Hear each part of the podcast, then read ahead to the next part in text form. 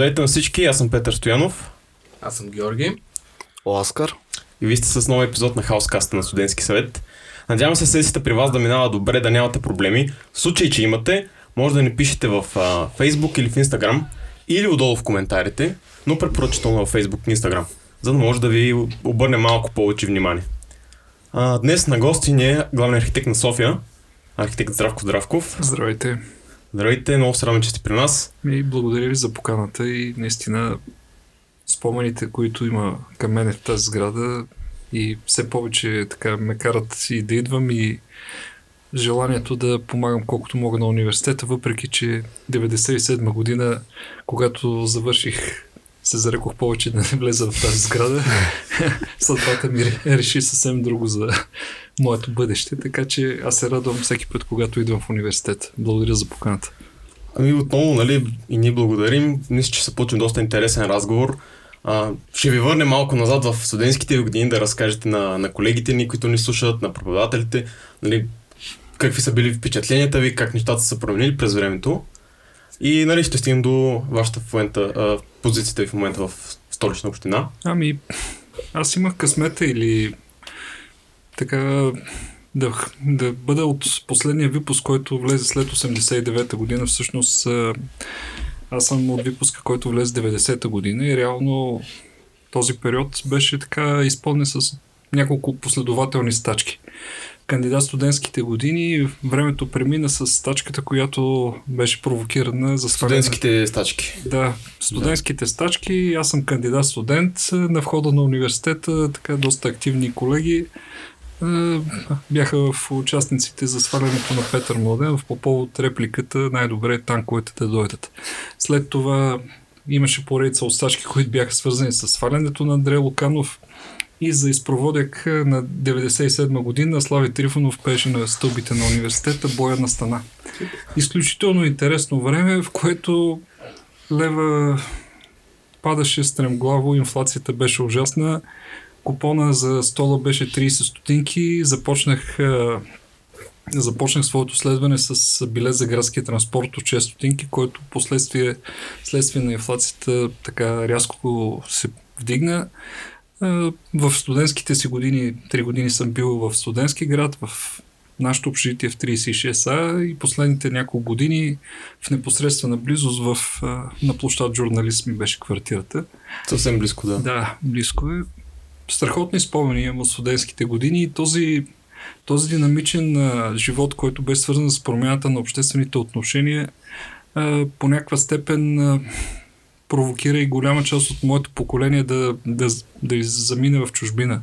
Имаше една такава нагласа тогава да се бяга в чужбина посредством бригадите за бране на ягоди или посредством всякакви възможни студентски програми, като тези колеги, голяма част от тях не се върнаха, което пък от друга страна помогна за бъдещата ми работа, защото имам контакти с доста колеги, които работят в Европа, в Штатите, от моя випуск, които... Практикуват ми, се професията. Точно и да. ми помагат всъщност да си сверявам часовника. Дори сега като главен архитект, много от колегите, които работят в Германия, Франция, съм в директна връзка за всяко едно от действията, защото дори 5% да успея да вкарам в сегашната ми работа от тяхното законодателство, ще е от огромен успех. Та всяко зло с добро. Дори и аз бях тръгнал с един колега от економическия институт да да заминаваме на бране на ягоди. Това се случи в трети Америка, курс. Англия. В Англия беше тогава. Тогава беше модерно, изключително унизително да седиш на посолството, което тогава беше все още на Василевски, където трябваше да чакаме на опашки от 5 часа сутринта. Почти целият студентски град се изсипваха едни опашки от автобуси, седяха по 200 човека. Тоест Наплева е бил доста заселен.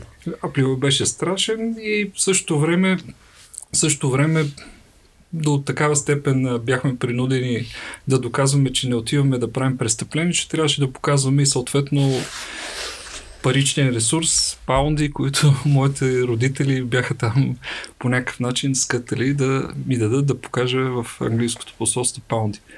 Това са такива екзотични времена, които надявам се да не се върнат и вие просто така да, да ги гледате с насмешка. А всъщност защото... вие не сте отишли в Англия? Не отидох, да, защото ми се щупи, щупих си петата, което Господ ми даде един сигнал, че може би Не място, трябва да. мястото Да, ми е да, в България.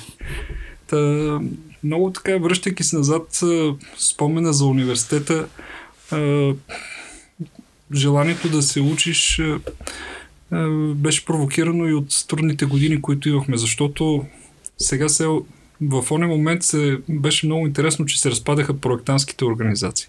След 89-та година архитектура... Това свалирах. Не успяха да се Ами, на пазара.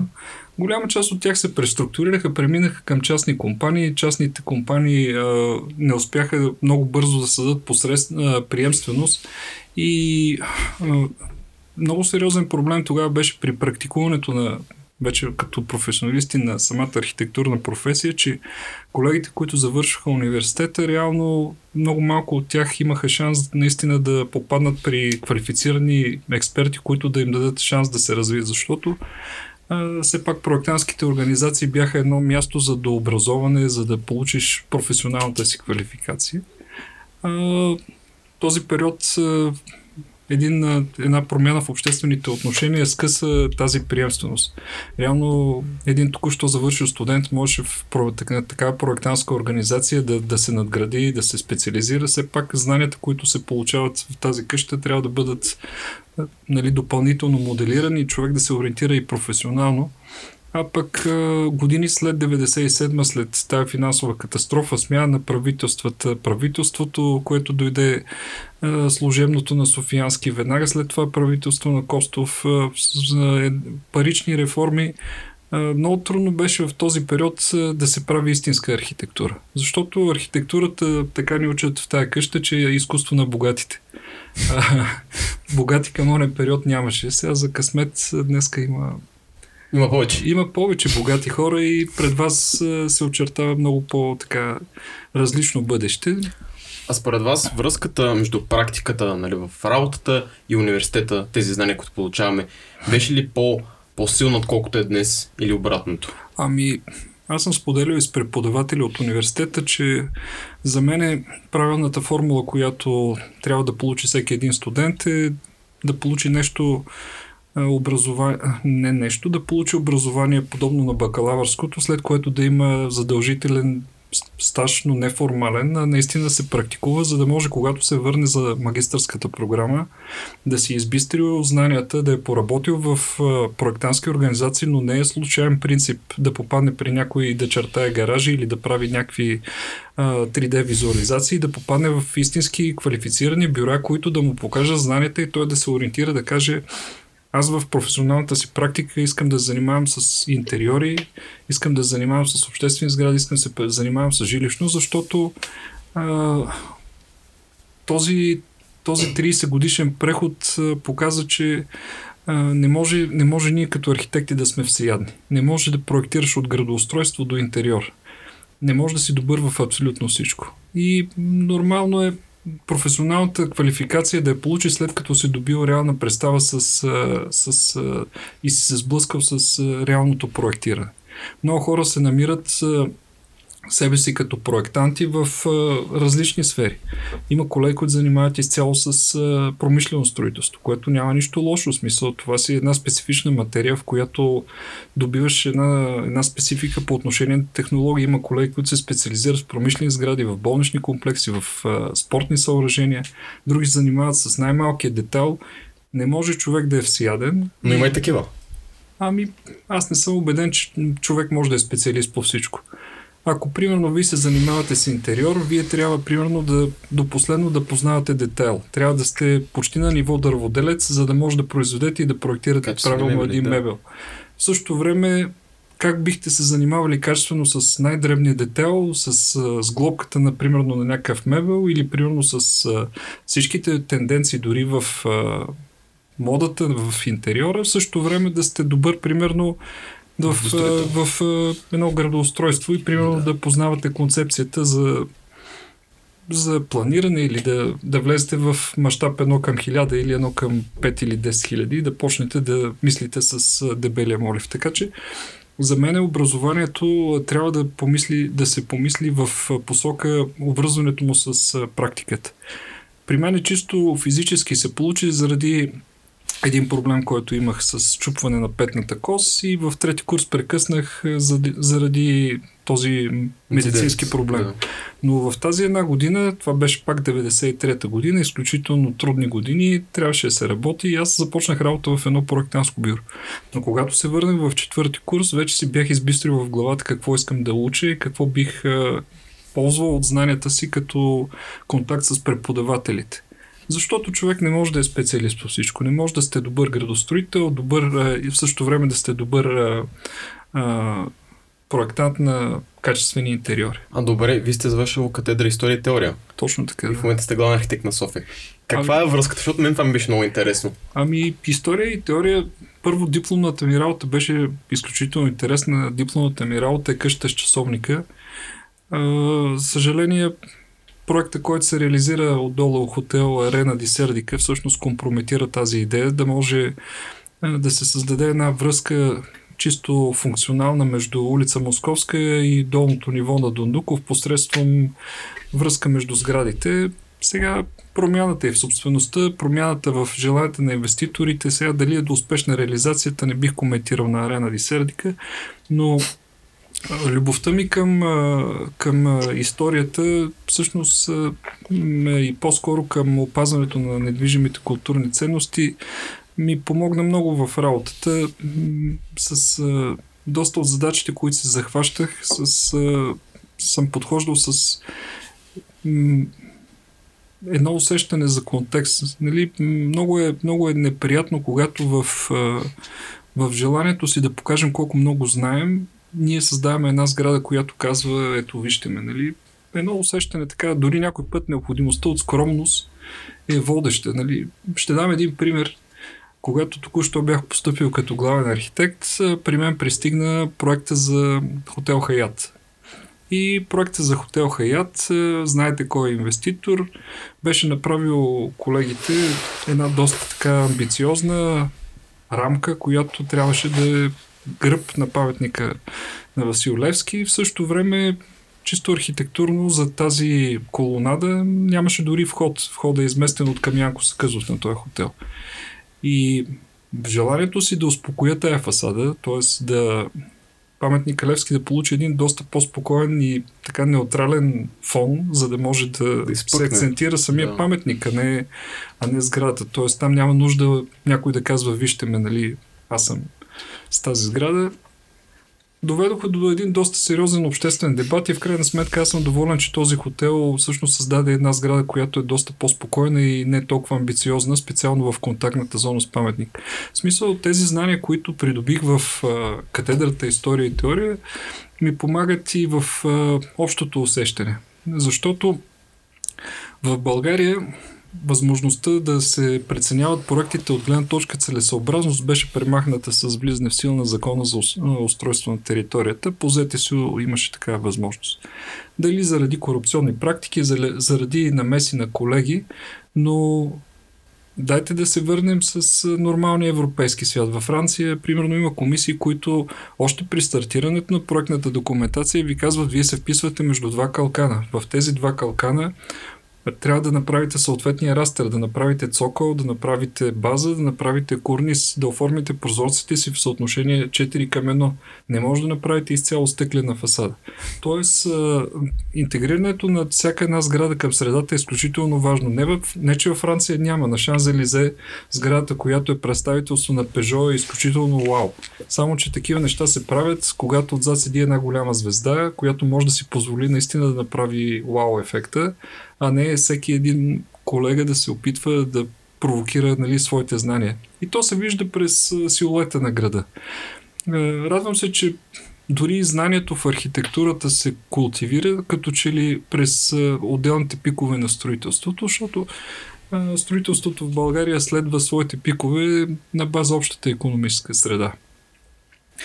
През 90-те години виждате колко амбициозни така всякакви кули, кобилици, арки, всякакви екзотични форми, вълни. Всичко беше нали, една свобода, която изведнъж се отприщи вълната. Нали? Ние не можехме да правим нищо, дайте сега от панелното строителство да покажем колко много знаем. Обаче, виждате ги един до друг и дори в зоната тук на университета колко, по, Скромността липсва. колко по-спокойни са старите сгради, правени дори и в а, оне беден период, Мгм. нали, след Втората световна война, колко по-спокойни изглежда, отколкото една сграда, която някой се е опитал да покаже колко Така знания има. наречения мутро барок, който Ми, всеки не, започва то, да, то не е, не е задължително всяка сграда да има балюстради, но примерно желанието за купол или отгоре да се сложи някакъв е, архитектурен елемент завършва с една тежка катастрофа, като се погледне общия силует. Нали? Самата сграда може би изглежда перфектно в 3D визуализация. На семинарите има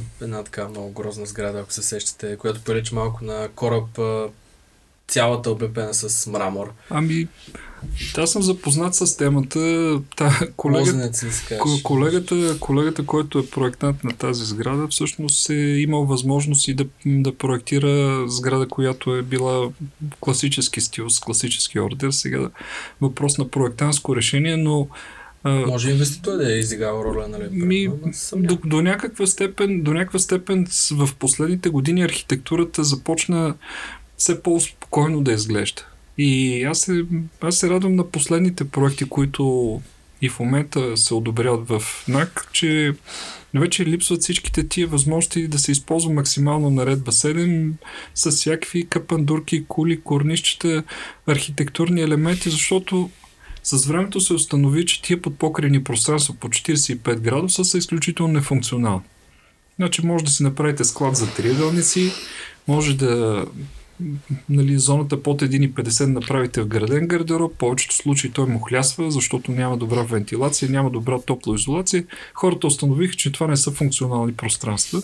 Но въпреки това продължават, тъй като аз поне живея на улица Оборище и точно срещу Испанската гимназия има една а, нова сграда, която в момента е в процес на, на строеж. И така наистина доста на, наподобява на а, сградите от, на, от края на 19 век. Ами, Като стил. Сега там се разви доста сериозен дебат за тази сграда. А, къде е заровено кучето? През 2007 година се изработва общия устройствен план и последствие през 2009 година се прави неговото изменение. Този план всъщност с щедростта на параметрите си надценява изключително много определени квартали. И реално получава се една ситуация, в която собствениците на недвижими имоти получават права посредством този план. Тоест, той получава право да получи кинт 3, а в същото време прилежаща среда, това, което виждат всички хора, е заобиколен с двуетажни сгради. Подобен е случай с квартал Гео Милев, Редута, където зоната е застрояване е зона ЖГ. Коефициентът е тройка и дори днеска коментирахме с колегите, при коефициент 3 в един така сравнително голям парцел, без ограничения във височината, вие може да сложите един 7-етажен блок, примерно. Цялата ви контактна територия с 2-3 етажни сгради. И тогава вече обществото се обръща и казва кой позволи това нещо, кой, кой го разреши. Еми, кой го е разрешил, значи собственика е получил съответните права с, на база общия план, изработил си подробен устройствен план, който отговаря на всички правила и норми. От тук нататък, нали, действията, които може да приложи администрацията, са изключително малко. Връщам се на темата целесообразност. Та, започнахме с темата с параметрите. Те същия резултат се вижда и в това, което снимат доста често и по социалните мрежи по Черни върх. Двете части на Манастирски ливади изток-запад, двете части на Кръстова вада от двете страни на Черни връх, плюс Витошевец Симеоново през 2001 година се замислят като един плавен преход от трети градски ринг към околовръстния път. С понижаване на параметрите от кин 3,5 постепенно да стигнат през 1,2 до 0,8 към онен момент. Всичко това добре. Гръбнака се изработва уличната мрежа от 2001 година. Улиците не са отчуждени, но 2007-2009 година плана дава едни допълнителни възможности за добив към тези имоти. Параметрите се увеличават някъде трикратно, някъде и повече. А по двете, от двете страни на Черни връх се създава една 60-метрова зона, в която се вкарва най-високата зона на застрояване, зоната СМФ. До тогава всичко изглежда прекрасно, защото какво случва 2009 година на строителния пазар. След 2008, след световната финансова криза, ние изпадаме в рецесия и следваме общия тренд, който залива целия свят. Края на 2014, след фалита на една от големите банки в България, хората решават, че инвестициите в недвижими имоти най-стабилното нещо, което е факт в нашето общество е инвестицията на недвижим имот в София. Логично, София като европейска столица, нали, говори се, че ще, при курса на, при смяната на валутния курс ще, отново ще има скокове на цените или хората решиха от цяла страна да инвестират. И започна консумирането на параметрите на плана и тогава видяхме, че тия параметри са изключително щедри. И тук е заровено кучето. Не в, не в това, което се коментира термина презастрояване. Тоест има своето обяснение през градоустройството. Презастрояването е следствие на получените възможности от общия устройствен план. Сега, не го казвам, че трябва да се оправдавам, но съвместно с екипа на София План работим в посока намиране на механизъм да се параметрират тези параметри. Не е задължително всеки имот да получи максимум. Тоест, но това трябва да бъде регламентирано през законова промяна, защото ползването на максималните параметри трябва да се ползва под определени условия. И тогава вече ще може да отговорим на хората защо се появява тук или там определена сграда. Още по-тежко беше с съгловите имоти. Поправката, която 2018 година направихме в закона, беше точно в тази посока. Казуси като Артекс се появява следствие на една добра идея на законодателя въгловите имоти да не се отграничават плътност и интензивност. Нали, за да може да се получи един нормален силует. Дори ще ви питам за един такъв пример от Боливат България, мисля, че беше, където имаше едни дървенца, които не позволихте да бъдат изсечени. Ами... Само, че не си спомням точно какво се случи, как се разви този случай, но беше подобно и искаше инвеститор да направи много голяма сграда. И, да, инвеститор е ползвал тези възможности на този член 27 алинея 3, сграда, когато е на два калкана, да не се ограничава в параметрите. Последствие с изменението на плана 2009 е отредено за озеленяване, премина през съдебен контрол, съда отмени решението на Общински съвет. Сега водим преговори с собственика на този имот да му предложим други имоти, общината отново да придобие този имот, за да го запази като квартална градинка, но за опикалянето на текстовете на закона води до тази възможност, че в града хората остават с едно впечатление, че някой извършва някакви измами, а те са вследствие на поредица от законови въртички. Тоест са законни измамите, реално. Ами... То, може да, да не кажем, че са измами. Ми, айде нали? да, да, да, да кажем... Въртички. Въртички, въртички да, в закона. И... А, защо са допуснати тези въртички? Защо още в началото на прехода не са били е, създадени по този начин нещата, както Ами... До сега вие обяснявахте, че трябва да се случват, ами... ами именно човека с парите определя как ще се случат нещата и аз се, от това страда. Аз се радвам, да. че има политическата подкрепа и, и госпожа Фандъкова така доста настоява в тази посока. 2018 се премахна тая възможност на 27.3. А, сега с измененията, които се направиха, очаквам да се подпише указа от президента, въпреки че Камера на архитектите подготвя пресконференция в четвъртък инициира искане за противоконституционност, че с тези промени ще се спре строителството в, на блокове в кълта. Защото другия текст, който предложихме да не се издава разрешение строеж без да е приложена уличната регулация, т.е. да не са отчуждени улици и да не се въвежда в експлуатация, ако нямат тротуари. Защото срещаме с инициативните комитети, повярвайте, никак не е приятна. И първата дума, която има на тези срещи е думичката КАО. А откъде идва кълта? Идва от неприложената улична регулация и оттам, че столична община дори да има цялата воля, не може да инвестира в публична, в публична инфраструктура. Други, другото нещо, което се ползваше, бяха хотелските апартаменти и ателиетата. Изключително за обикаляне на закона. Сграда отгоре до долу с ателиета. Ами, тя става нежилищна и в съседния имот ви се слага още една нежилищна сграда и реално се получава комплекса Витоша Вю разрешени като мултифункционални, с хотелска част, с апартаменти, но тя отива на 3 метра към странична регулация. Вие като крайен клиент се оказвате излъган, защото сте си купили жилище. И край на тия имотни измами трябва да, да, да стане факт. Сега аз разбирам нежеланието на, на някои от гилдиите. В крайна сметка общото общата задача, която имам като главен архитект е и отговорността, която нося е да създавам качествена среда. А тя не може да се получи, ако няма съответните законови регулации. Така че аз се радвам, че ма, при обсъждането на текстовете законодателя прие тази идея за за да се създаде тази законова забрана, да се махнат атилетата. Следващото нещо, което работиме тези общежития, които формално са общежития, отново са жилищи, жилища, да получат своите а, такива регулации, че в момента не знам дали следите, но темата с общежитията се ползва основно да не се правят паркоместа. Едно студентско общежитие, норматив е на 15, на 15 обитатели или на, грубо казано на 15 легла да има едно парко место. Ми вие може да направите 100 единици с по едно легло и реално ще са ви необходими примерно между 7 и 8 парко места и едно за инвалид. Което 9, да. Кажете... А, да, да попитам само а, за Артек, защото го споменахте. Какво, какво стана с този казус и с iTower, защото споменахте преди това Хаят. Там беше Мариот, мисля, че инвеститор, не съм много сигурен.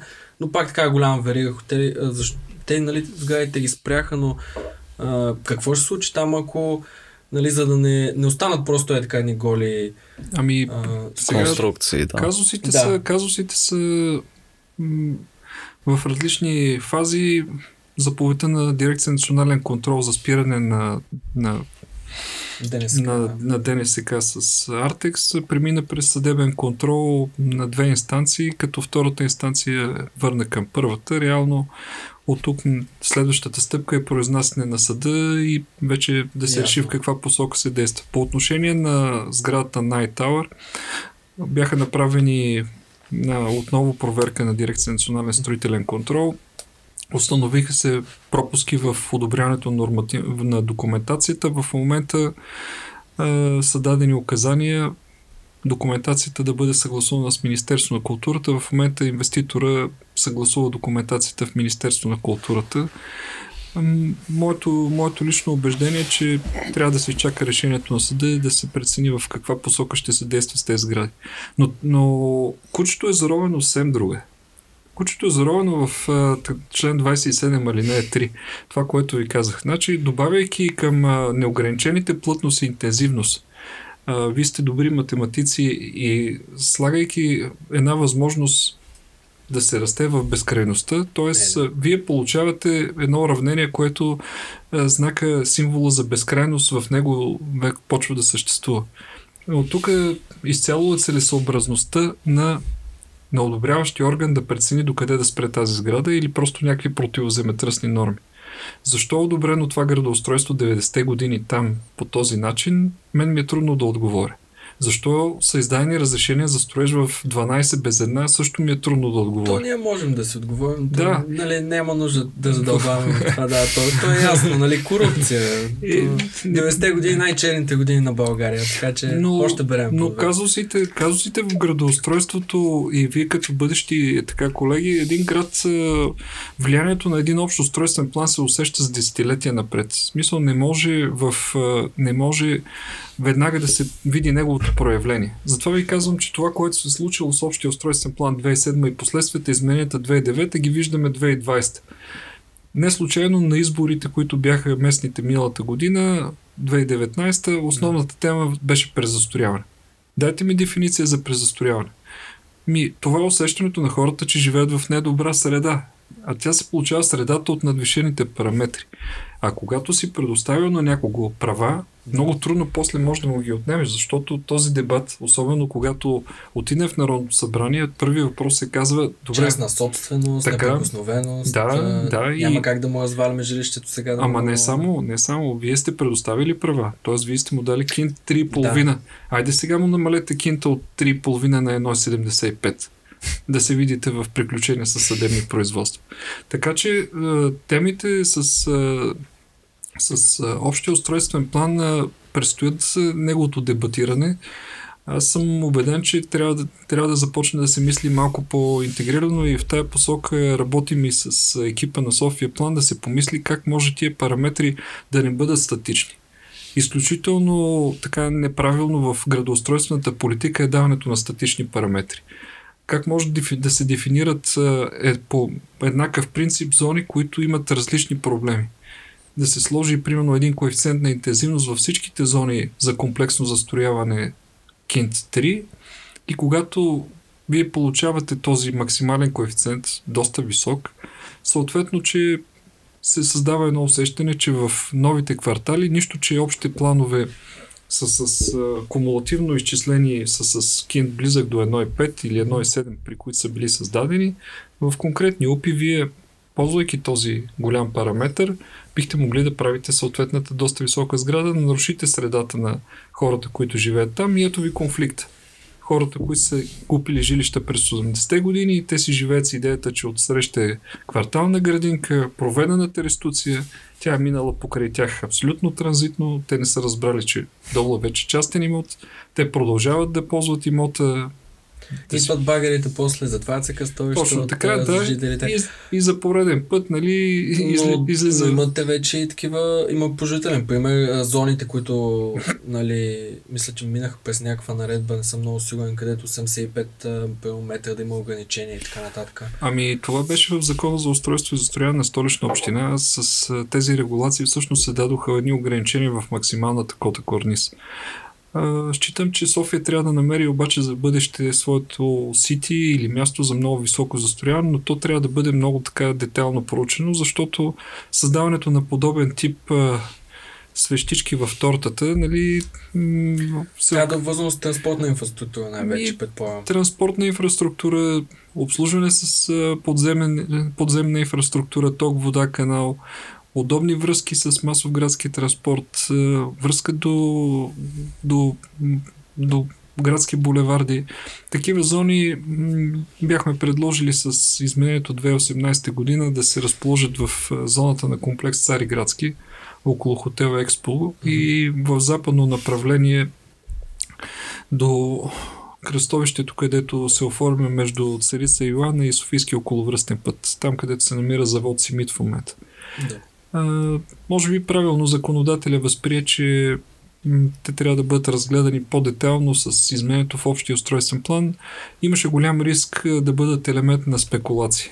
Защото в момента, в който се каже, че в определени зони параметрите ще бъдат не хикс, а два пъти хикс или три пъти хикс, веднага тези имоти стават обект на финансови спекулации. А където е Capital Fort и Skyfort, където се стои там, не е ли точно идея да има едно малко сити? В смисъл, това на един, мисля, че инвеститор е цялата идея.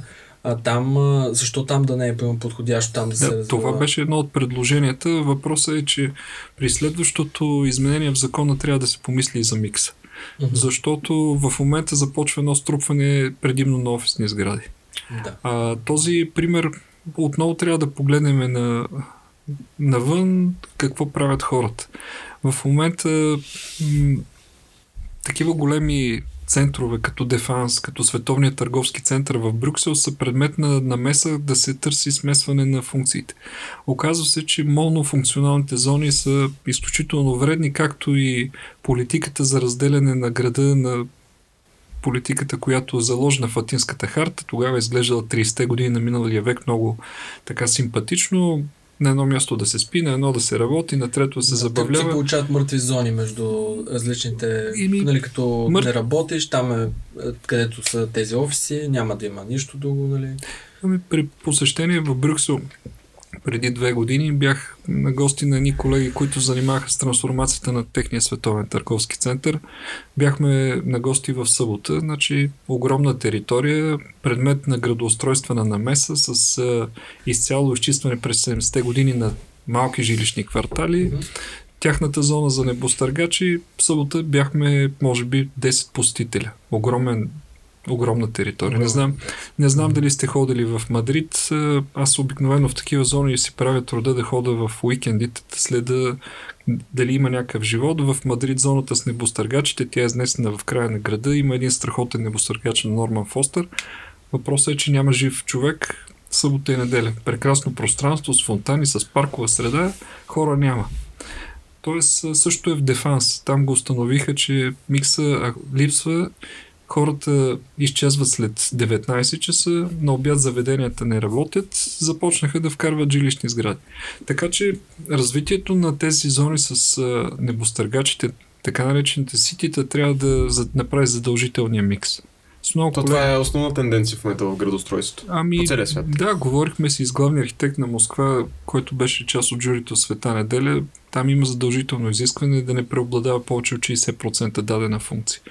Това трябва да стане елемент и на нашето законодателство, защото смесните многофункционални зони, така наречените зони СМФ, в момента имат само така пожеланието да са смесни многофункционални. Ма как да се създаде този микс? Може би в такъв случай имаме някакво преимущество, защото в София всеки може да забележи, че на много места има по една голяма офис сграда и около нея примерно има паметници на културата, както mm-hmm. примерно в центъра, където давахме пример Айтауъра, защото там си е наистина много, много различни сгради има.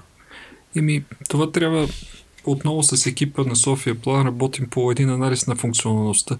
Тоест, трябва да се анализира и да се извадят приоритети. Ако в Люлин живеят 150 хиляди души и основно Люлин се ползва като квартал спалня, да се намери начин за стимулиране на обръщане на бизнеса, т.е. да се даде възможност посредством именно градоустройствените параметри. Защото града, какво може да продаде най-скъпо? Най-скъпото в града е въздух даването на високите параметри трябва да става под определено условие. Не просто общия устройствен план да определи квартал Геомилев, че е зона за високо застрояване и да започне да създава една среда, която утрешния ден натоварва улици, които са константни, улици, които нямат на къде да бъдат развити, ги натоварва с един допълнителен трафик и всичките автомобили са излезли на улиците. Нивата ни на моторизация са изключително високи и в крайна сметка средата става недобра. Тротуарите заети от паркирали автомобили и в крайна сметка хората усещат влиянието на тези надвишени параметри, ги усещат по начина по който почват да не могат да се придвижват по тротуара.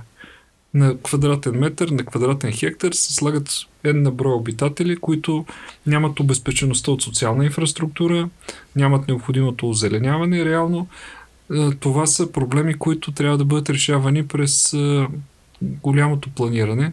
А кога ще се случи това? Кога ами, може човека, да живеещ в София, да очаква ми през, такава промяна, която през, наистина да го накара да През екипите, които, които работят по визията, работим точно в тази посока. Да направим анализа, т.е. да диагностицираме територията, за да може да предприемем конкретните действия. А, започването на изменение на общия устройствен план не е, не е така лека задача, защото тя трябва да стъпи на анализ. Е, този анализ да. беше направен през, през изминалите години. Предприятието общинското се трансформира за тези години след 2009 година. Реално функцията му се беше превърнала по-скоро в екип, който занимава с инвестиционно проектиране. Аз се радвам, че с новия директор, архитект Лило Георгиев, нещата коренно се промениха. Да, предприятието започна наистина да изпълнява анализаторските функции, да изпълнява функциите, които са свързани с координиране на отделните стратегии и от тук нататък тази година работим и плана за интегрирано развитие на общината, така нареченото ПИРО или програмата за София, която да даде посока за развитие и на насочване на европейските инвестиции, но успоредно с това се работи по тази, тази диагностика в кварталите. Започнахме пилотно с манастирски ливади изток, като един от кварталите, които е засегнат от тази вълна след 90-те години, но в квартал, в който може да се намери лечение. Защото възможността да се направят линейни паркове по корекциите на река Боянска и Бара Изливо дава възможност средата да бъде подобрена. Работиме там по варианти за придобиване на терени за училища и детски градини, т.е отново се върна градоустройство в неговата комплексност. Ма надежда. Ами, надеждата, надеждата има тогава, когато в градоустройството има мащабното мислене и се излезе от, от частноправния субект, който влияе върху целия процес. В интерес на истината, направихме огромната грешка да изпуснем момента, в който общината загуби регулаторните си функции и държавата върху процесите на планиране. А, това е въпрос и на общо разбиране за провеждането на градоустройствена политика, но за пример, в европейските държави а, издигането на такъв пиедестал на частната собственост не съществува. Водеше обществения интерес, т.е. и отчуждаването на имоти, изключително обсъждана тема. А, провеждането на една обща градоустройствена политика създава и качествената среда. Не може да получите качествено градоустройство на принципа на парцелното застрояване, в което всеки един собственик вижда в него добиви. И знаете ли колко е трудно да накарам... си българите индивидуалисти в повечето случаи, то това е съжаление. Ами, знаете ли какво е състезанието между предприемачите? конкретен имот, параметрите да. са ясни. Да речем 1000 квадрата, коефициент на интензивност 1,5, той ще получи добиви от 1500 квадратни метра. Състезанието предприемачите започва в процента на обещетение. Единият ще даде 20, другия 25, третия ще даде 30. Е, той дето ще даде 30, откъде ще изкара повече? Ако не от а, някакво не излъжи в инвестиционния проект или не усъкати сградата от гледна точка строителни материали. А, докато това не се промени, няма как да се случат нещата. Мащабността в а, градоустройственото планиране е нещо, което липсва.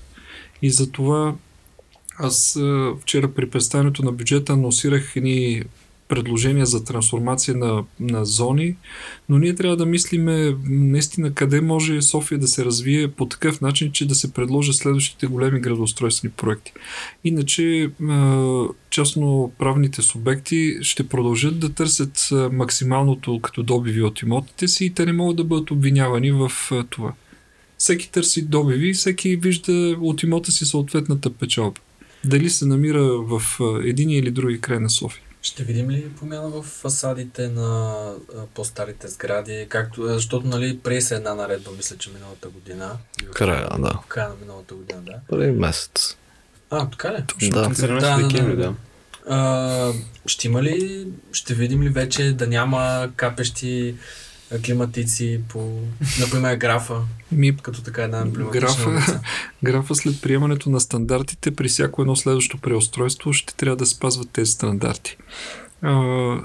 Но сега няма как да промените, примерно да накарате или пък примерно да, да кажете община, че ви даде сега едни пари, свалете си климатиците от а, нали, фасадите, може да направим една климатична система по покривите. Просто съм чел в другите държави нали, какви ами, решения са Има, са били. мислили сме доста механизми за подпомагане на тези собственици. Uh-huh.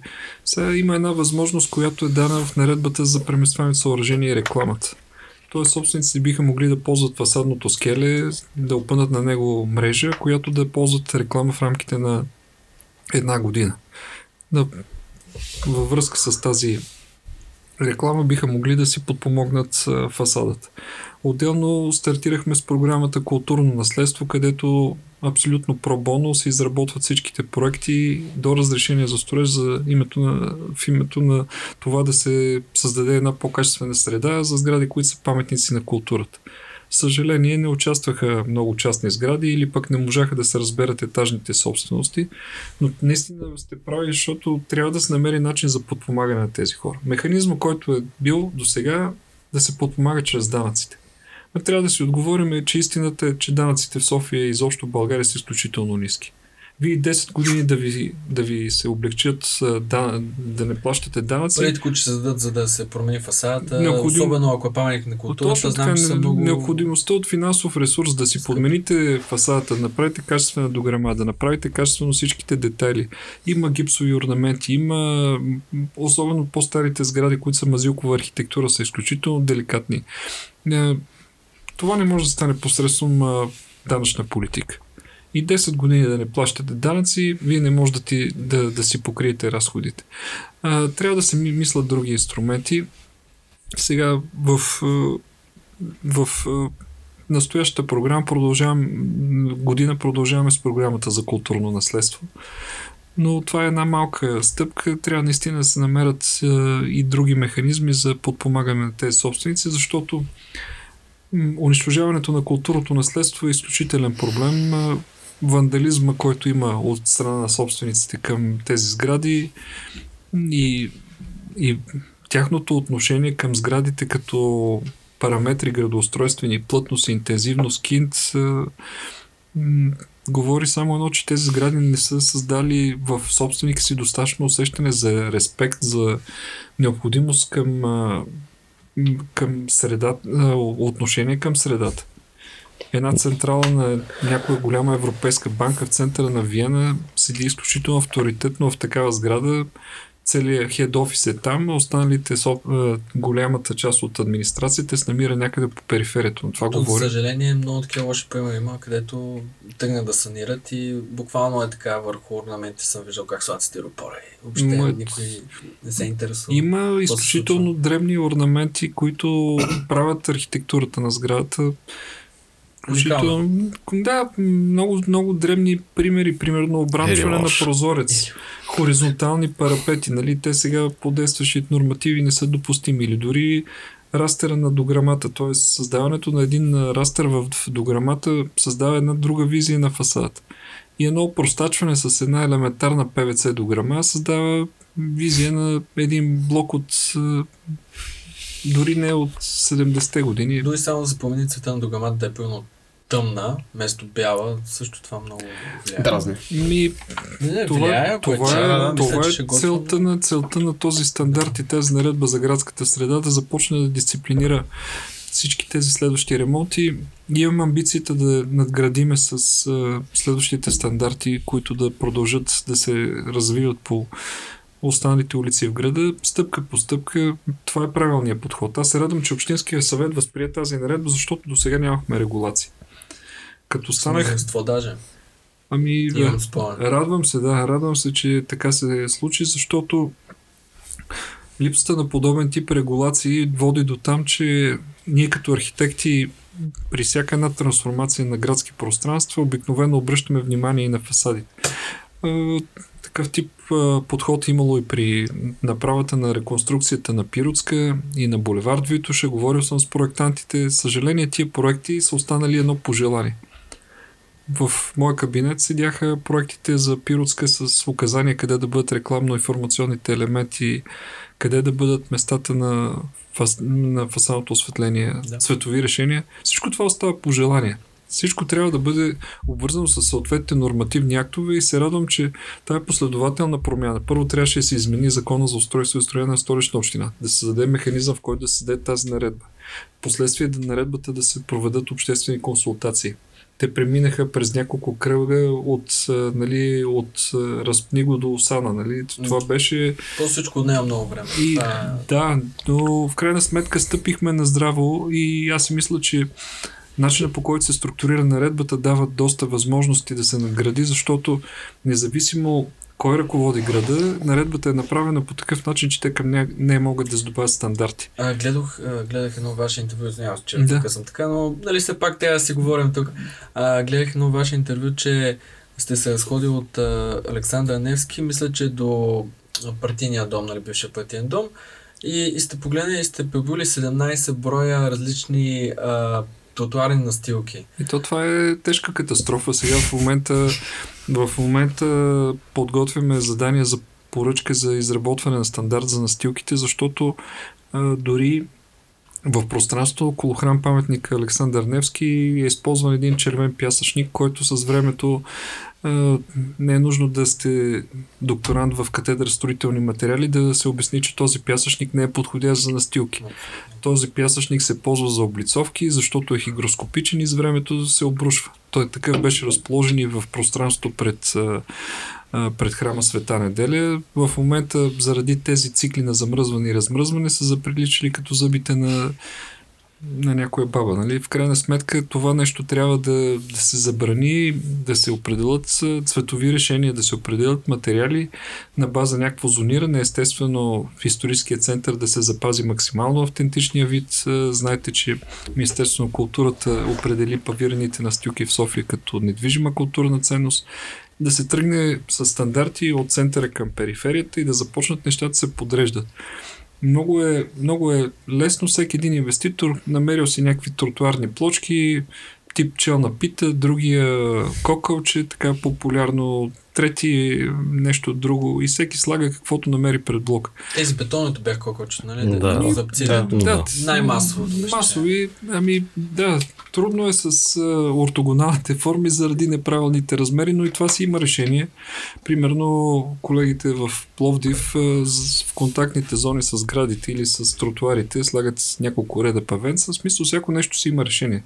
И това е целта на тази наредбата, може да определи... Като на Московска между другото, където сложиха тези големите плочки, накрая мен и мънички павеца. Ами, да, проблема да е с... най-добър пример, който да, но... Така да, но с тези малки павета могат да, да помогнат в контактната зона, включително и в местата на стълбовете за, за осветление или пък на монтажа на спирките на масови градски транспорт, какъвто е нормалният детал защото трудно се зарязва голямата плоча, пък дребните формати се видя в града, че не са подходящи. Примера около който е около графа, трудно се редат е, плочки, които са с размер 10 на 10. Нали, в такова пространство говорим за мащаб и говорим за изпълнимост на един проект, защото в крайна сметка изпълнителя, колкото и да се старае, да. върху пясъчна възглавница малко трудно ще наредите плочки с такива, такива размери. много се стараеш там, да. Да не обвиняваме там. Ми, не бих коментирал. Въпросът е, че, въпрос, въпросът е, че, въпросът е, че, въпросът е, че нещата, които са свързани с градска намеса, са изключително деликатни и ще трябва да, да се създадат явно правила, защото ако липсват правилата, всичко остава едно пожелание. То си остава проект, дали ще е на някой колега професионалист, дали ще е някаква концепция, тя ако не е облечена със съответна нормативна форма и не стигне до крайния собственик, който живее на граф Игнатиев номер Хикс, той да знае, че трябва да ползва този цвят за фасадата, като си отдаде помещението под найем да си направи такава и такава дограма, той ще пробва всичко, което е позволено. Да. Нали, естествено е в всеки един град има възможност за всякакви творчески изяви има всякакви добри примери нали, на някои вау ефекти, не значи, че града ще стане, ще заприлича на казарма, нали, но той трябва да започне да самоизчиства. Поставянето на всякакви рекламни надписи, фолиране на фасади, да не говорим за цветови решения, облицоване на камъни с етал бонд, това е изключително, изключително порочно. Нали? Етал бонда го сложихме върху каменни облицовки, които, които са прекрасни просто очевидно желанието отново се връщам и на професионализма, всеки един да покаже колко е вау, води до там, че общата визия е... Всички това на дъгата се получава. Катастрофа, да. Аз искам да ви попитам, понеже вие сте главен архитект от 2016 и скоро се навършат 5 години. Как, каква част от целите, които си поставихте, успяхте да изпълните до този момент? Ами, в програмата за управление интересно беше, че конкурса за главен архитект беше поставил 13 теми, 12 бяха свързани с управлението на администрацията. Очевидно хората очакват най-вече промяна в самата структура и за мен голямата битка беше свързана с темата с публикуването на информация и тази дигитализация, която съм си поставил за основна цел предоставянето на информация по отношение на подробните устройствени планове, на ГИС модела, дори на общия устройствен план, това, това беше изключително трудно. Трябва да се поде заявление. Тук от миналата година действа приложението NAC Mobile. Зареждате си номера на имота, може да видите застрояването, може да видите, може да видите устройствената зона. Всякакви такива неща, които бяха свързани с предвиждания на планове, целта ми е максимално, максимално да ги предоставя да са публични, за да може да се намали доста, достъпа с администрацията. Другото, което си поставих за цел и постигнах, това бяха затварянето на тия законови вратички. Благодаря на госпожа Фандъкова на подкрепата, която ми даде и политически, да мога да наистина да, да сложа край на тези а, претоварвания на територията. Другото свързано е с общо преструктуриране на общинското предприятие София проект или София план, което проект ОГП, което всъщност заработи изцяло вече по нов начин, за да може да започне да занимава с аналитична и с градоустройствена политика, а не с инвестиционно проектиране. И това са важни неща, а пък темите като визии за София, промяна в обществените нагласи, промяна в отношението към пешеходците, това са неща, които аз съм чел, че успях да ги променя като мислене и като нагласа, защото, повярвайте, това беше изключително трудно. Когато в залата отсреща Ян Гел изнасяше лекция, две трети от колегите казаха, ма ние това си го знаем. Нека сте го знаели, що не сте го правили. Нали? В крайна сметка, приоритизирането на човека пред автомобила е факт, че доведе до там, че ние сме на първо, нали, по-скоро липсата на тази приоритизация, че ние сме на първо място по брой на автомобили на глава от населението. И общата, общото ми желание да се променят нещата с промяна на приоритетите вече е факт. Защото и колегите от Общинския съвет многократно коментират, влезе в плановете за устойчива градска мобилност, плана за зелен град, визия за София, всички тези планове документи са изработени след, визия, след 2016 година и трайната тенденция, която има и в Европа, факти в София. Верно, че нещата стават много трудно. Ето примера с Съборна ще я правим пешеходна, няма да я правим пешеходна. Ще махаме автомобилите, ма трябва да имаме достъп до бутиците, защото хората, които идват да пазаруват скъпите бутици, трябва да слезат с автомобила си директно в... в Може бъде направо, да влезат да, в магазин. Та, тези, тези битки са изключително трудни и тук е необходима една последователна политика, защото... Той не всичко от това зависи, нали, от вас. Има естествено, и фактори. Естествено. Столична община не винаги слуша между другото какво му се даде. Ами, аз си мисля, че... една комисия по транспорта има да Аз си мисля, че в, в, в, в промяната, в промяната трябва да става с, с целите цялостни трансформации. Ако тази промяна в организацията на Патриарх Евтими беше направена заедно с свалянето на оградните пана, хората ще да я възприемат. Патриарх Евтими не функционираше повече от 3 години като, като връзка заради работите по метрото.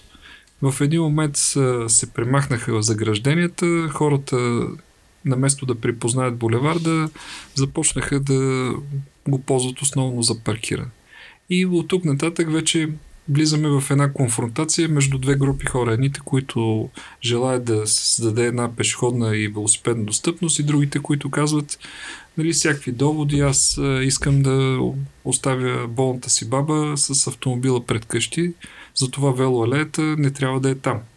Нали, подобни неща се чуха и с, при трans, предлагането на трансформацията на Иван Вазов. Това няма ли го и в други къдове, в други европейски а, държави? Има го навсякъде. Аз... Мисълта ми е защо столична община се пак, това е столична община, защо просто не кажем и не, от тук е това го правим.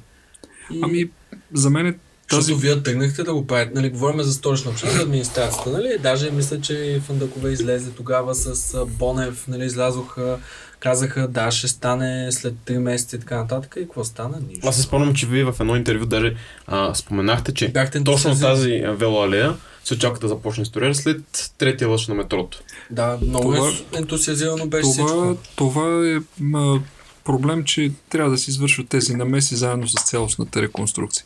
Тоест, поема се един ангажимент, прави се на трансформация в града и тя се прави с цялостната реконструкция на булеварда когато започнат, нали, се предостави нещо, отново се връщам, предоставят се някакви права, после се отнемат и то започва едно, една... Аз тук имах възможност да паркирам, къде ми сега, сега паркоместата? Дайте сега да започнем да броим паркоместата. Имаме ли си точно нашите 40 паркоместа, които трябва да паркираме нашите нашите автомобили. Специално там случая е малко странен, защото има ни паркоместа, които са за автобуси все едно направени. Нали? Малко може би грешка. А, не, не, това е въпрос на маркировка. Това, основният, основният проблем е, че изпълнението на този проект според мен е, трябваше да стане факт заедно с строежа на метрото. Защото имаше редица варианти, професор Бартоев бяха коментирани за двустранно разполагане на велоалеята, за едностранно разполагане. Всичко това трябваше да случи веднага след завършването на строеж. Тоест сега няма не, сега този проект не е обречен на провал, просто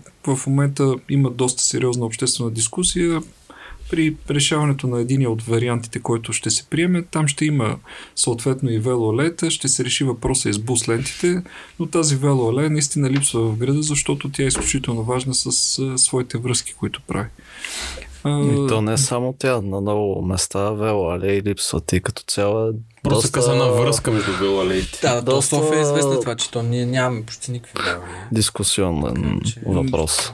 Като, като влизаме в темата велоалей, да, така е. Въпросът е, че всяка една такава всяка една отвоювана велоалея коства изключително много усилия. Видяхте какво случи на Бъкстон. Нали, учители, ученици не искат да има велоалея, защото искат да си отиват с автомобилите. Общата промяна в мисленето е изключително трудна. Тя не става само с, с докладите на гел архитекти, а става с обща промяна в цялостното ни мислене.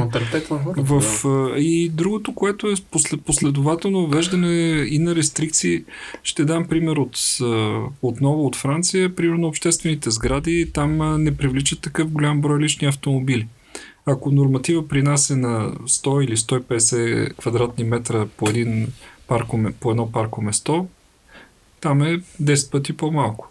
Или в Лондон, в Ситито, сграда, която е на 39 етажа, няма нито едно парко место. Тоест логиката се обръща от гледна точка привличане на автомобили към сградите. Когато една сграда не позволява да паркираш но то върви с политиката, свързана с градското паркиране. Тоест, трябва успорено с това да се въведе синята зона в доста по-големи параметри. Когато върват ръка за ръка, има модели в Лондон има въведена и conjection charge. Сега дали това е правилно или неправилно е въпрос отново на политическо решение, но тези мерки трябва да върват ръка за ръка. Тоест, не само дайте да направим велолей. Ние трябва да направим така, че е скъпо да влизаш в центъра. Трябва да направим така, че паркирането, паркирането в определени зони Знаете ли колко добре се чувстват сега хората в Лознец, при условие, че се введоха там зони и вече могат да се паркират. Много хора са доволни. Аз бях при един колега в събота до неговия офис, спокойно си паркирах, пуснах си СМС, оставих си автомобила, видяхме се, съответно тръгнах. Друг... Мисля, че повечето хора са готови да плащат, просто не виждат, накрая виждат просто едно взимане на пари, но не виждат някакви резултати. Примерно, нали, Виолет се едно до тротуари, като, като се въвежда една зона, да парите, нали, едно време, така аз бях по-малък, разбира се, но спомням, че като въвеждаха зоните, идеята беше да се взимат а, парите от зоните, да се правят паркинги, примерно, а, нали, на някоя етажа или пък да се оправят тротуарните, да се правят тротуари и така нататък, но те хората това не го виждат и то ами, това е основният проблем. Как да ги убедим? Започнали сме с 4 паркинга да правим. Резултати. 4 паркинга да правим в зони контактни с да правим, в смисъл да обезпечаваме с подробни устройствени планове. Тъкмо това ще я кажа по-скоро проекти, не да, да, да но да, тези, проекти, тези проекти са обвързани с съответно с количествено-стойностни сметки, т.е. концепцията за паркингите продължаваме да изгра... надграждаме, защото политиката за паркиране да, но не на всяка цена и не навсякъде, защото имаше една концепция паркинги под училищата. Изключително погрешна политика да се привлече един трафик под едно училище, защото в крайна сметка пиковите натоварвания обикновено провокират огромни напрежения и м- паркингите трябва да бъдат разположени контактни с спирки на масови градски транспорт, т.е. да предполагат слизане от автомобила, ползване на масов градски транспорт, а не просто едно местодомуване на, да. на автомобил. Така че модела за паркиране ма, го има и започваме да търсиме... А обмислени са варианти за монтажни паркинги, тъй като имаше една идея на, на Спаси София, мисля, че беше. Да, коментирахме единия от паркингите те, доста от идеите бяха разгледани на комисии. Единия в Овче купел ще го предложим на общественото обсъждане. Сега тук вие сте архитекти, хубаво да отваряте... Аз съм бъдещ инженер. А, Те двамата са... Ами, хубаво е да отваряте една наредба 1971, в която противопожарните норми така регулират възможността за изграждане на такива паркинги изключително така са консервативни нещата от гледна точка на монтажни паркинги в нашето законодателство, от гледна точка на пожарната безопасност. А, тук идва въпроса с целесообразността. Трябва да се направи една сметка. Възложили сме едно поручване колко би излезъл подобен паркинг. В момента все още монолитното строителство като че ли излиза по по-ефективно от гледна точка подобен тип конструкции, в, поне в България. Иначе голяма част от, голяма част от паркингите, включително и в Германия, има паркинги по на 7-8 етажа, изключително от метални сглобяеми конструкции. Това не е нова практика в света, нали? не откриваме топлата вода, но трябва да съобразим с нашето законодателство.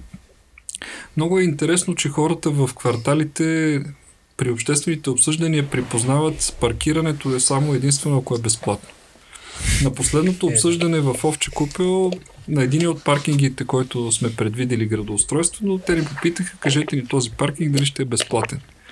Нали, обясняваме, че този паркинг е на, нали, елемент на градоустройство, столична община след като инвестира в средства, вече ще се определи начина на ползване. Нали? Все пак трябва да се изплати това паркинг. Нали? Така да няма да паднат така. Ми, айде да си зададем въпроса по отношение тогава на данъците, защото данъчната политика е изключително нали, от гледна точка запазването на едни стабилни нива на данъците.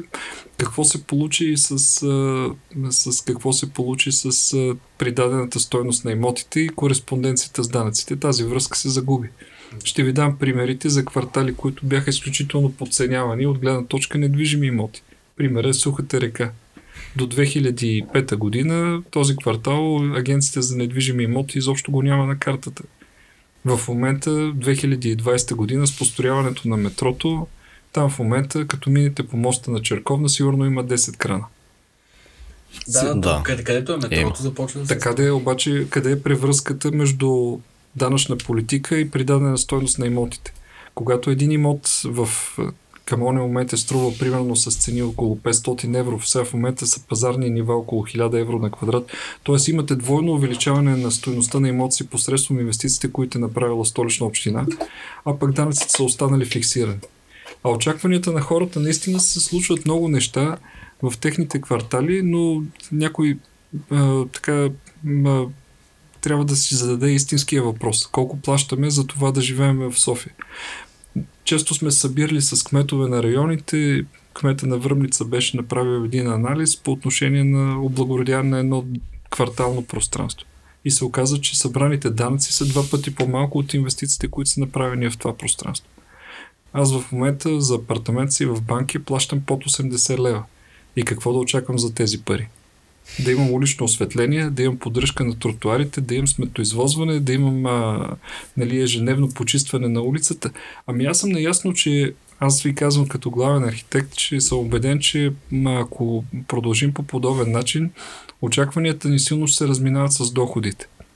Ние ходим всички в чужбина, сравняваме с Виена, с Мюнхен, с Лондон, искаме тези неща да се случат, но трябва да си зададем и другия въпрос. Но все пак хората виждат един бюджет от примерно сега милиарди 800 милиона, които нали, някои се питат сега тези пари за какво отиват и като погледнем, нали, първо то не може да се намери точно къде отиват всички пари, но просто 100 милиона за администрация.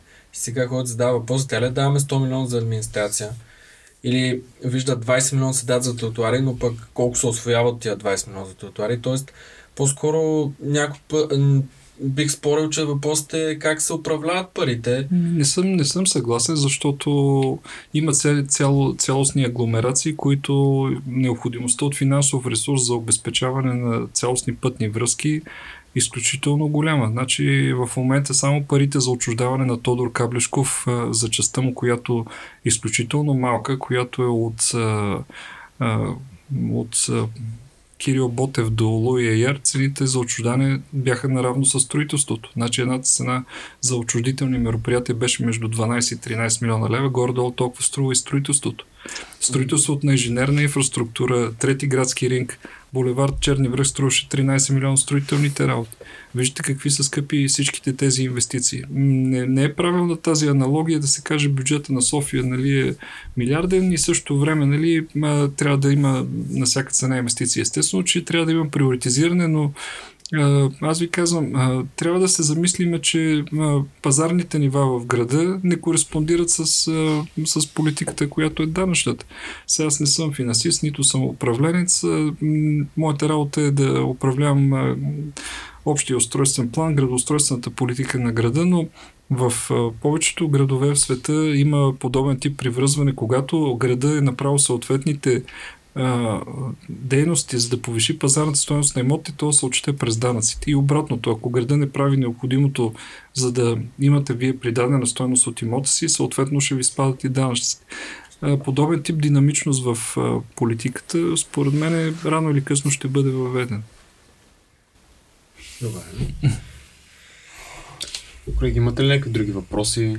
Излезохме от темата на архитектурата много, да, доста много, много, много навлезохме в финанс, много... финансовата част и политиката, пък... Те е, бяха пратили даже прочета ни колеги. Аз се сещам да попитам а, относно реките на София, които за момента сякаш не са приоритет за града да бъдат развивани и да са някакъв център на внимание. Имаше миналата година а, един фестивал, който се състоя, който беше с добър отзив от страна на гражданите, беше така припознат като нещо, което по-често трябва да се случи. А, идеята ми е какво мислите за тях и Ами те, на къде ще се развият Колегите продължиха в, в неделя, имаше представяне в галерия КОП, представяне на двата екипа, които продължиха работа и по река Владайска и по река Перловска. Основният въпрос с реките е, че трябва да се работи от гледна точка техните пикови натоварвания, когато се случват проливни дъждове и те излизат от коритата си. Да. Тоест на местите там трябва да бъдат а, изключително така деликатни, временни. А, и аз се радвам, че екипите, които бяха работили, бяха предложили така интересни решения, които могат да бъдат разгледани като етапност, т.е. да има някаква възможност за провеждане тип кампанийни събития и осмислене на тези пространства, защото реките представляват една, една компактна структура като собственост и биха могли да се ползва тяхната, тяхната, тяхната така защитена територия от града, това пространство не само като градски делител, а място за свързване на контактни квартали. С ваши колеги точно това коментирахме в неделя, че именно през начина на преодоляване на тези пространства би могло да се съшият цели квартали или отделни териториални единици, които по един начин да, да започнат да си кореспондират. Иначе на местите в реките считам, че трябва да стартираме с някои от по-малки пилотни проекти, които да започнат да увличат общия процес на промяна на това отношение, защото реките наистина са едно богатство. Те са проводники на свежия въздух от планината, Реките са гръбнак на повечето от зелените клинове в града. В същото време това, което правим като промяна в начина на мислене, го визуализираме с плана на манастирски ливади изток. Там променихме концепцията, корекциите на реките да се правят в бетонни корита. Много интересен проект направи колежка от София, проект Гергана Йорданова. Тя направи цялата зона за ТЗВ, използва за такива дренажни езера, за, за успокояване на водата. По този начин се създаде едно добро пространство. Сега разчитам подробния устройствен план да приключи в рамките на тази година, дано няма обжавания, за да може наистина през 2022-2023 да започне да се изпълнява този парк и да се покаже едно ново отношение към реките в София защото изпълнението и на корекции като бетонни корита всъщност не само, че не създава качествена среда, ами създава едно допълнително ускоряване на водния поток. Там проектът е много интересен с няколко ретензионни резервара, с дренажни системи с задържатели се създава една паркова среда, която в случай на пикови натоварвания могат да се ползва чисто топографски за за буфериране на водата. Е, отношението към реките трайно се променя. Аз съм убеден, че не само с този проект, който започнаха колегите като време на намеса и с начина на планиране, който започнахме в Манастирски ливади изток, е, според мен показва друг тип отношение. Е, дано успеем без обжаване да довършим процедурата тази година, за да стартираме и работа, защото много части инвеститори също оцениха а, капацитета на реките и оценяват придадената стоеност да имаш имот до, до река. Ми, то, ние сме ги задавали. Задавали? Да. Добре, на някои от въпросите, които са ми пратили, вече сте отговорил. Единственият въпрос беше за Копенхаген. А, имам от един колега дали има а, някаква надежда някога да се построи като цяло. Да. Там с отчуждаването значи е много Копенхаген е включен в програмата за отчуждаване за 2021. Успорено с това кмета на младост внася доклади. Mm. Съжаление, един от последните доклади беше върнат на комисия от Общински съвет, защото а, и мисля, че е абсолютно правилно, че а, беше внесен един доклад по средата на нищото, т.е. логиката, която в Общинския съвет се даде, ако се внасят такива доклади за изкупуване, т.е. то да следват някаква последователност на изкупуването, по подобен начин работиха кмета на Сердика и кмета на Нова Искър за една бъдеща връзка, която е продължението на, на булевард Илианско шосе към шосето за Кобратово. Там се прие една цена от Общинския съвет от 15 лева. Кметовете на районите събраха собствениците, предложиха им цената. Те установиха, че е по-добре да и се изкупат имотите на тази цена, на место да се отиде на процедури по отчуждаване и много лесно се придобиват имоти, когато има разбирателство и добра комуникация с район.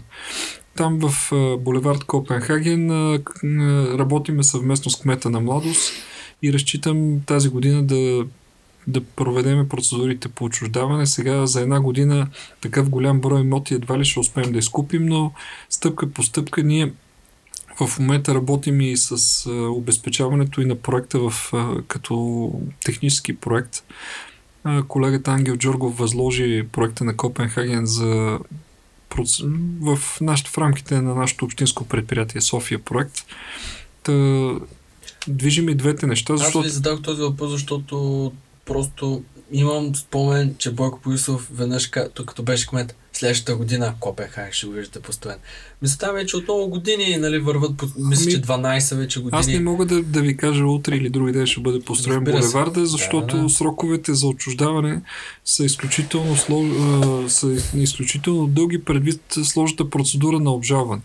И когато... А защо се получава това нещо да, за, да се започне работа преди да има място върху което да е построен самия булевард. Имам предвид, че Защо е, се е знаело, че ще се мине през не, ние първо изработваме подробния устройствен план, с който заковаваме червените и сините линии, най-грубо казано, за да знаем границата, в която отчуждаваме. Именно. След това стартираме процедури по отчуждаване, но докато трябва отчуждаване, с нашето общинско предприятие София проект изработваме инвестиционните проекти, защото не е необходимо да изчакаме да завърши отчуждаването, едва след това да проектираме и да правим процедури по инженеринг и то отиде още една година.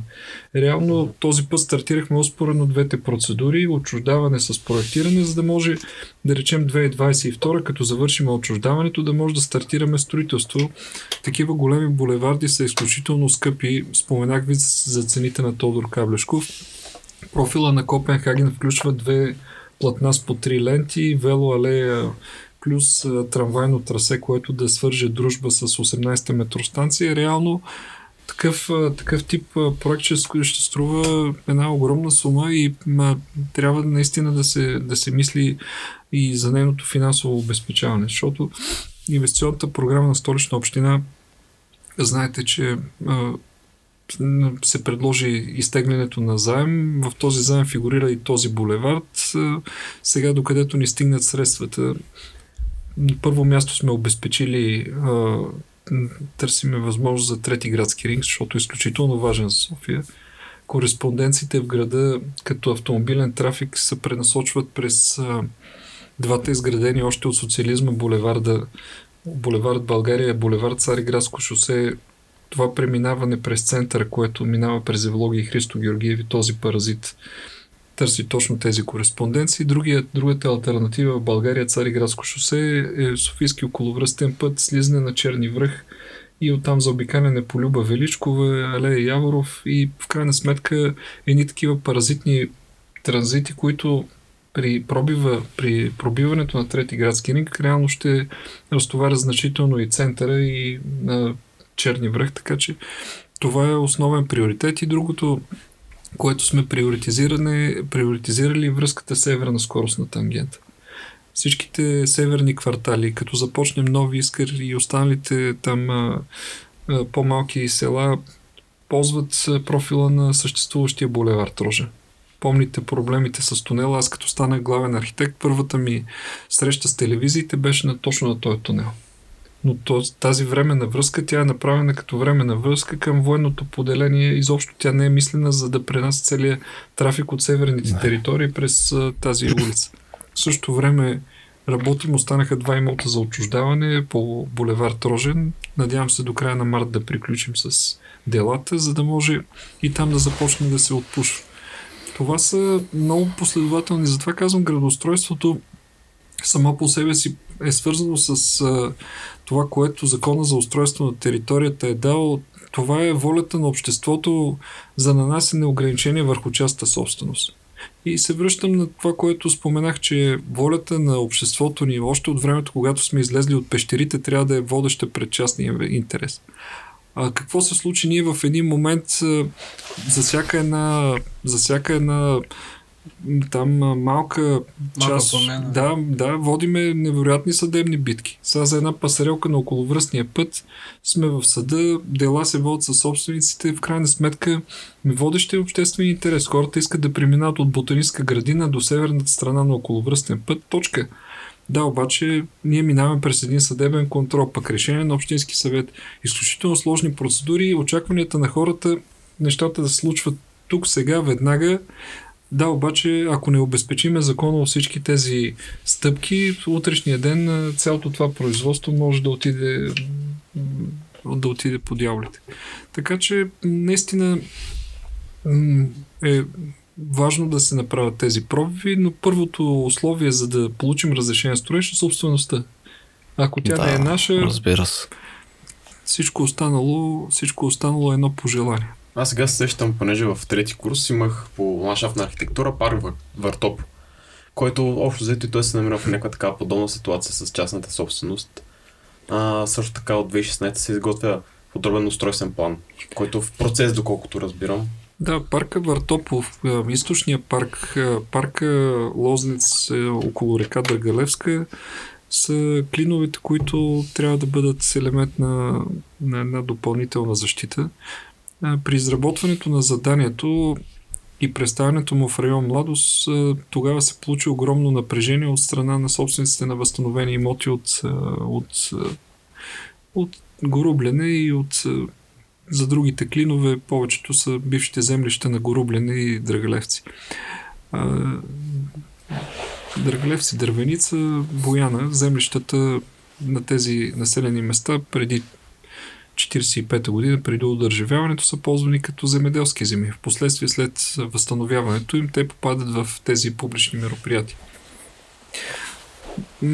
Много сложна тема, защото придобиването на собствеността, която попада под озеленяване, в момента е обект на един доста сериозен анализ по отношение на общата рамка. Колко имота има за отчуждаване и какъв би бил финансови ресурс. Защото за мен лично възстановяването по подобен начин на частта собственост в реални граници създаде един проблем в градоустройствената ни политика, който ще се реши трудно десетилетия наред. Независимо, независимо от това кой и как управлява, ние вече имаме наличие на една частна собственост. И това, което споменах за частта собственост между блоковете ми, при обществените обсъждания на плановете на дружба, залата се беше разделила на две. От една страна собствениците на възстановени имоти, от друга страна собствениците в блоковете. Как може нали, да и какво ще е управленското решение да решиш този казус? Защото и двете страни имат право все пак. Така е, да, законодателя е дал права и на двете страни. Решението го направихме в Овче купел съжаление текста влезе в сила 2018 година, където ни даде възможност закона имотите, които попадат в междублоковите пространства, да бъдат транслирани по периферията на квартал. Хубавото новче купил, че все още има общинска и държавна собственост. Ами ако нямате така. Не може да правите такива. Да, нали, всеки случай с зелените площи е абсолютно идентичен. Стартирането на подробен устройствен план ще бъде елемент на обжалване, а пък за да се добият за да се получат равностойни и справедливи обещания тези собственици, трябва тогава нещо да се промени в модела. Дали ще е търсене по някакъв друг начин на економическо придобиване на тези имоти, но трябва да се намери начин на обратното придобиване на имотите от страна а на общината. може ли да бъде пренасян имот в а, Южния парк, който нали, сега не мога да сторя? Нали? Мисля, че тази или следващата година ще имам такова право, защото нали, там имаше един период, в който... Не. София има своята предпазна клауза, член 11 в Закона за устройство и застрояване на столична община. Терени отредени за озеленяване не могат да се преотреждат за нищо друго. Така че... Тоест да сме спокойни, че няма да има... Ами в Южен парк са, възстанов... Примерно, нали... са възстановени имоти на бивши тухларни. Значи отново трябва да се реши казус. Значи тия собственици, които са им възстановени правата, трябва по някакъв начин да бъдат обещетени. Нали? Mm-hmm Тук въпросът е да се извади финансови инструмент, да се каже това нещо струва толкова и толкова лева и да се намери механизъм за придобиването им от страна на столична община. Хората очакват да видят зелените клинове, очакват да, да няма огради по парковете, да Аз имат... ще опитам а, дали е възможно примерно, да, да се даде общинска земя някъде примерно в северна София с някаква идея, примерно там да се засторява и така нататък. Ми, тази Правени ли са опити такива? Общинската земя не е неограничена като, да. като Приемете, че от една страна на уравнението имате константа. Нали? Също нещо се случи с терените, които в младост получиха желание да, да бъдат преместени на терени общинската собственост. В тази връзка се направи и комисия, която да изведе съответните приоритети, за да може да се изведат една брой имоти, които да бъдат обещетени с други терени, които са общинска собственост. Но това също трябва да мине през законова промяна и да е ясно, че терени, които са предвидени за публично мероприятие, могат да бъдат премествани някъде по периферията, но за мен, е, за да се реши такъв тип задача, трябва да знаем първо финансово колко е цялото това да речем обещетяване, овъзмездяване, колко броя имоти, какво има от едната страна като собственост на столична община и какъв би бил финансови ресурс, защото би могъл да се търси друг финансов инструмент било то чрез разни облигации, било през някакъв друг тип придобиване, но всичко това трябва да мине през доста сериозен анализ, да се знае какво седи от една страна на уравнението, какво седи от другата и какъв тип решение се търси. Но в момента проведената политика на възстановяване на имоти в реални граници след 90-те години, без да се учите придадената им стойност, доведе до там, че ние в момента на всяко едно обществено обсъждане, на всеки един план, противопоставяме двете групи хора. Собствениците на възстановени имоти срещу собствениците, които живеят в блоковете. И този казус изключително трудно се решава. Да, може да наложим отчуждителни мероприятия, да отредим терените за озеленяване, но тогава трябва да се докаже необходимостта от това мероприятие. Тогава минаваме през един съдебен контрол и съдебният контрол ти казва, окей, но ти в квартала си постигнал необходимия процент озеленяване, гледайки матрицата към плана. И не трябва повече озеленяване. Ми да. Един омагиосен кръг се получава. Вещото лице преценява по, по-правилно, отколкото Общинския съвет. И накрая, в крайна сметка, имаме терени, които отреждаме за озеленяване, а пък също време имаме след поредица от съдебни производства, отново се връщаме в изходна позиция. Ами, аз имам един последен въпрос и... и може, да, да, да, да, защото много време мина. Аз имам един въпрос, мисля, че в началото на...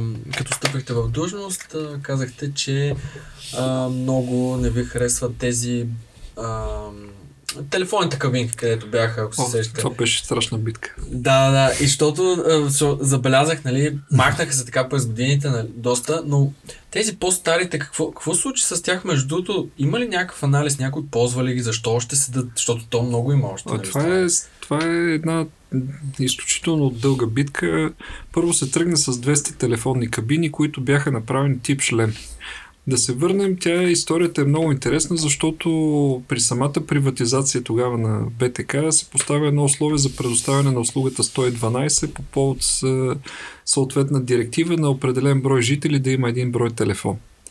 И много интересно как този телефон, примерно, се получават три телефона пред спортната палата или, или, пред да, или пред ЛАСГ, да. точно три. Реално, сигурно тук са най-тежките събития за с телефон 112, нали? Само реклама имаше на тия телефон, нали? много странно. В същото да. време те бяха ползвани от една фирма за двустранна реклама, няма да споменавам името на фирмата, телефона беше сложен от страни на едната страница.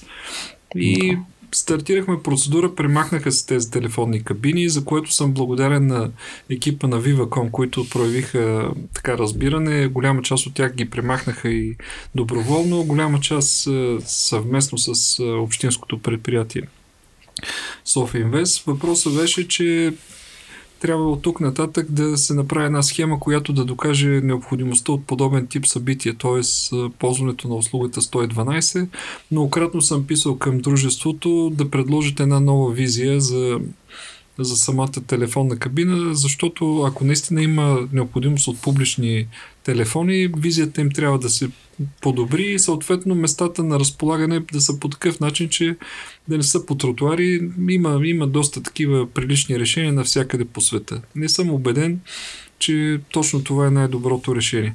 Но покрай тези а, реклами, а, това е изключително продължителна битка. Ще направя вече 5 години и трябва да ви кажа, три арки са, се премахнаха. Едната беше на Сливница, едната беше на Цариградско шосе, едната беше на, на естакадата на Брюксел преди летището.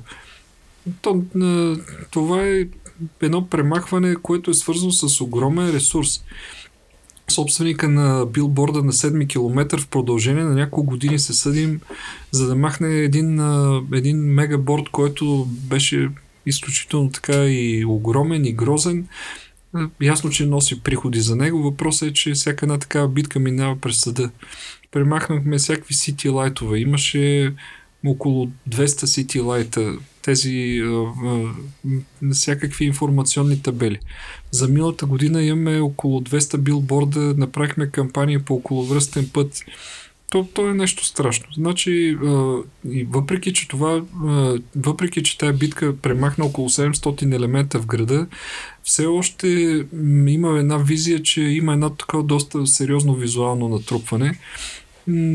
Аз, аз ви уверявам, че с годините започнах да получавам подкрепа от сектора, който управлява рекламата защото те установиха, че по-малкото на брой рекламни елементи всъщност водят до Ингейджмента се покачва на самия човек, ами, вид да. забелязва повече. Естествено, да. От друга страна, считам, че и заради COVID, пък и пазара на външна реклама е силно ограничен. А уравнението с басейна, който се пълни от една тръба, се изпразва от няколко, нали? Всеки го учил в трети клас. И трябва да си отговори човек какво искаме в града. Тоест, по-малко и по-качествена реклама. Примерно веднага ще дам пример с европейски градове, европейски столици, където рекламата е изключително ограничена. София рекламата е скъпа и тя не е случайно фокуса на реклама се намира в София. Тя не е отишла в някой град по-малък, защото тук насищането и с бизнес, и с послания може да бъде продадено много по-скъпо. И съответно качеството на рекламата може да доведе и добиви в града. И това е свързано и с е, една друга политика, която града получава добиви от рекламата. Не случайно големи компании, няма да споменавам имена, са оператори на спирки на масов градски транспорт, на градски туалетни, на места, които са свързани с е, някаква рекреация. Тя е за сметка на продадена реклама. Тоест града продава възможността да се слага реклама за сметка на градско обзавеждане било то градски туалетни, спирки, пейки. И когато ние направиме рекламата ценна в града, тогава може да очакваме съответните добиви от, като, от, не само от рекламни послания, не само като материални доходи, да очакваме града да получи примерно качествени, примерно химически а, такива, да получи а, самопочистващи туалетни или спирки за масови градски транспорт. Но то трябва да стане едва тогава, когато града се е изчистил. Не може да има през 50 метра билборд и аз да. не знам каква визуална комуникация и какво послание получавате. Нали, автосервис, гуми и каквото и да е. Та, много сериозна битка за изчистване на този визуален шум и м- като цяло и дори брандираните фасади са нещо, с което започваме и с, съвместно с столичен инспекторат да се бори. Аз си мисля, че града трябва да има реклама. Не може да се изчисти. Много сме коментирали с всякакви колеги в, в Европа. Града има необходимост от външна реклама, но тя трябва да е... По-елегантно е, представена. Да, елегантно представена, да бъде пестелива и много е важно рекламата да не излъчва послания, които отвличат вниманието на шофьорите. Това е другата тема, която беше след дисплейта, която забранихме 2018 година. По споредица от е, LED дисплей бяха допуснати.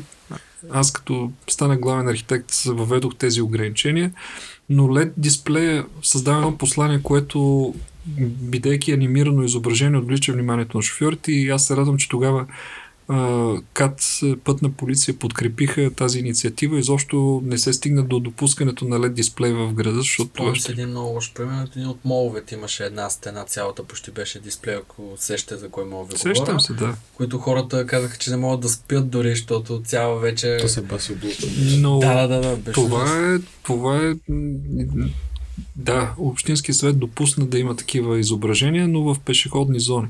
Тоест места, където няма как да се отвлече вниманието на шофьора. Но в, да, момент, го премахнаха, да. В момента, в който има едно рекламно послание, което е динамично, в повечето случаи погледа механично се премества върху посланието и реално говориме за това, че не трябва да, като шофираме да пишеме съобщение, то това е горе-долу също. Веднага ви се премества погледа, колата отпред набива спирачки и сте, се, и сте в ситуация на ПТП. Да, тежките ми. Ами, не са тежки, те са ежедневие. Въпросът е, че на много... Имат тежки последици. Да. Много, много последователни, много последователни битки се провеждат и когато човек направи един компромис, това чисто житейски план съм установил, че компромиса за един значи компромис за всички. И това е нещо, което не трябва и не бива се допуска и в крайна сметка с лед рекламата, с, с изобщо с отношението към тези послания доведе до там, че доведе до там, че до голяма степен, до голяма степен ситуацията в града започна да се дисциплинира. Няма, няма, няма как някой да, да си мисли, че ще си сложи билборд някъде и той ще остане незабелязан. Направихме една интерактивна карта, която е свързана с инспектората.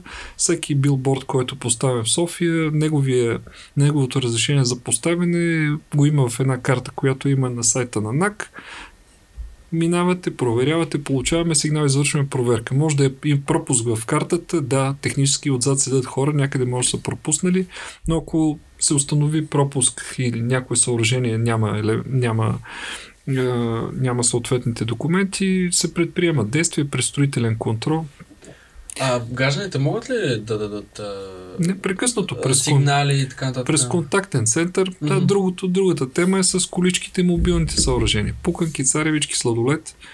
В О, наредбата, да, за, в наредбата за преместваемите съоръжения и рекламата предвидихме специален ред за почистване на тези колички. Собствениците, които, които се оказаха така, че се обединиха под една организация, която обжава а, през нашата наредба, всъщност отмениха текстовете на наредбата, защото не кореспондира с закон и започнаха да хитруват. Сега радвам се, че с последното изменение на ЗУД се даде тази възможност отново с текстове в наредбата. Отново ще трябва да внесем предложение в наредбата за преместваемите съоръжения и реклама, но да се веде принципа на репатрирането на автомобили. Установява ли се незаконна количка пред, пред Народния театър, да може инспектората да я натовари и който извършва подобно нарушение да не се минава през цялата сложна процедура на премахване, примерно на един павилион. За всяка една количка сме в съда. В момента за пред света неделя за последната година, защото заради проекта на Фуксас исках да изчистим всичките тези колички, останаха само две. Едната е на Българска православна църква пред южната фасада на храма и една това е павилион и една количка, която формално е количка, всъщност е един павилион, който седи от фасадата на това заведение Спагети Кичен. Да, да, и, за двете, и за двете води производства, останалите седем ги премахнахме. Продължителна и ежедневна. С две думи отстрани изглежда много лесно. Виждаме тук едно телефонче, както аз, примерно, mm-hmm. оранжево и се чуда защо вече никой не го е ритнал и не го е махнал, тъй като на него няма и телефон, просто седи е така един стълб но явно за това седи една фирма, към която, която може да обжалва. И... Ами, подавайте ми сигнали, имаме добра организация съвместно с Viva.com, телефони, които са с отпаднала необходимост, ние, ги, ние, ние подаваме им сигнали, съответно ако те, те нямат необходимост от този телефон за предоставяне на тази услуга или е изпочупен, те си го премахват или пък поемат някакви ангажименти за реновиране през нашия контактен център доста от телефоните се изчистих. Но за мен основният проблем беше свързан с ползването на тази услуга за незаконна реклама, което беше наистина да, това сериозен, изчезна, сериозен да. казус с тези шлемове, кабини или просто това беше наистина една изключителна сериозна намеса в градската среда. Да, те бях тук през 100 метра отпред. Ми, точно на входа. На входа на университета да, те още да, седат да. пънчетата там. Да, отдолу, където са изрязани. Са изрязаните кръче. Да, да, да. Като за финал, аз искам да ви попитам какъв съвет бихте дали, какви качества трябва да има един архитект, който първо сега завършва и иска се занимава повече с градоустройство, с така, такъв тип политика, нали, в случая нали, като главния архитект. Може и на инженерите сега. Нали? ами, аз към колегите не бих си позволил да дам съвети, просто шанса да попаднете на добър учител е наистина нещо много важно и обръщам внимание, че трябва много, много да нали, професията, която сте се захванали да обичате и да знаете, че тя, тя наистина може да ви се превърне в призвание. То имаше една приказка, нали, човек като си обича работата, няма да има един работен ден, но то за архитектите въжи, че няма да има и един почивен. А, ако с много колеги сме си говорили, ако не си намерите хоби, като станете професионалисти, ще установите, че събота и неделя отивате да работите. То също въжи и за инженерите. Работата, работата е наистина увличаща и когато имате и срокове пред вас, времето престава да е измерител, но много е важно да, да, да се случите на хора, които да ви дообразоват, защото работата ви като архитекти не свършва с дипломирането и с получаването на... Тогава те първо започва. Точно така и съжаление градоустройството може да се научи само ако има човек опитен до вас, който да ви въведе в тази материя, защото градоустройствените политики а, са свързани с голям, голям обем от знания. Като започнем нали, знанията по отношение на, на демография, знания по отношение на социология, знания по отношение на на достъпност, свързани с масов градски транспорт, всякакви то е един набор от умения, които да, да може да се, да, да се провеждат изобщо цялостни политики. Та, добре е да се попадне в, наистина в екип, който да може да, да ви дообразова и наистина да ви поведе напред в тази политика. Добре е че има млади хора, които наистина занимават с темата градоустройство, защото с времето, като че ли точно заради тази промяна в собствеността след 89-та година, градоустройствената наука малко изостана от общата тенденция в архитектурата. Нали, правенето на сгради може да следва някакъв принцип, било то всякакви стилове в архитектурата, те се следват. Информацията пристига в реално време, хората я получават, могат да копират примери, има редица така и специализирани издания, списания, интернет, магазини, може да видите всичко. Докато градоустройството е наука, която вашите грешки се отчитат след десетилети.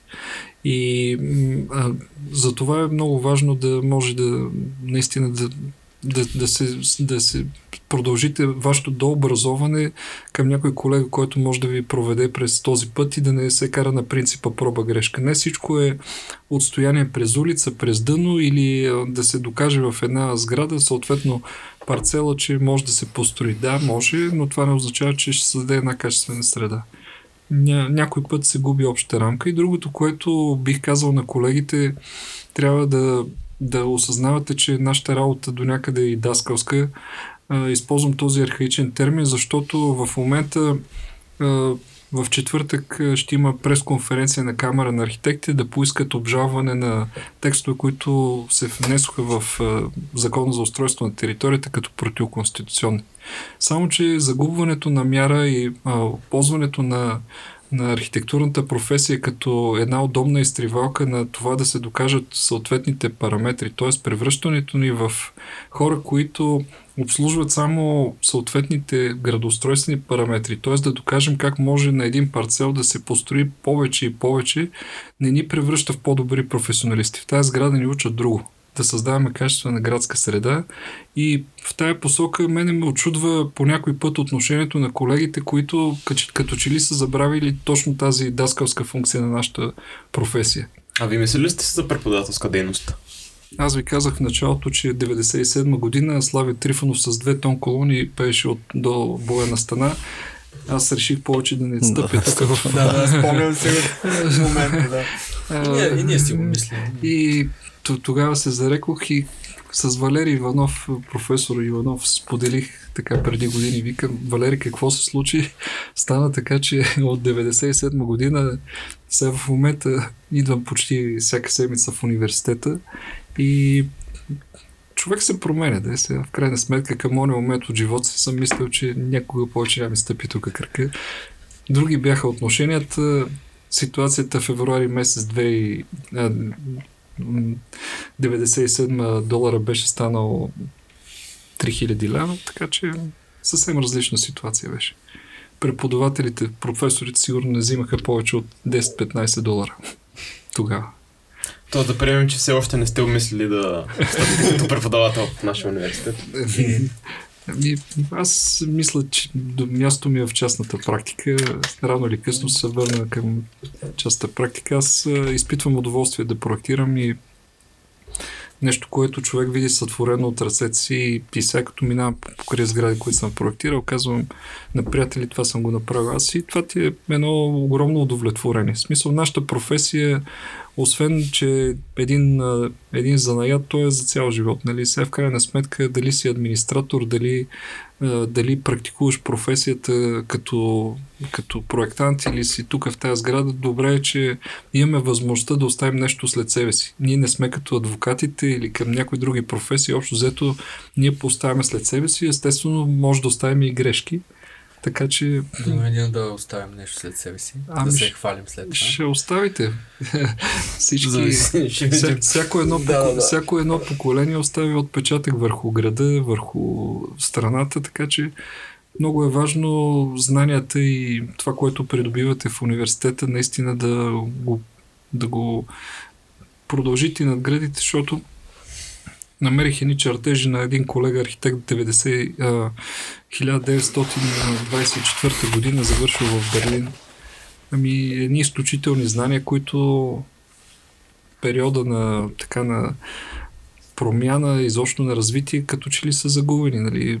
Самата, самото знание за изпълнение на тухлена здария, на тухлени превръзки, на всякакви детайли, свързани с дървени конструкции, създаването на конструирането на капител. Това са неща, които не че някой ще ви научи в момента, повече ще чукнат в интернет и ще проверяват нали, как се правят тези неща, пък това знание с времето е изчезнало.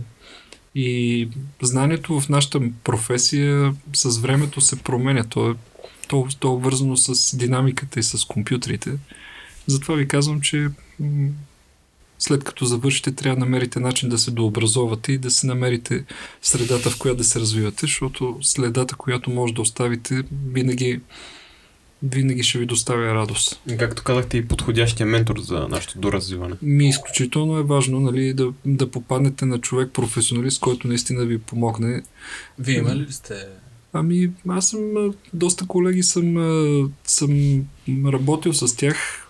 Пак във времето, в което завърших, беше изключително трудно, защото а, професията към ония момент се, се опитваше да оцелее. 90, 90-те години бяха изключително трудни. По-скоро беше въпрос на оцеляване.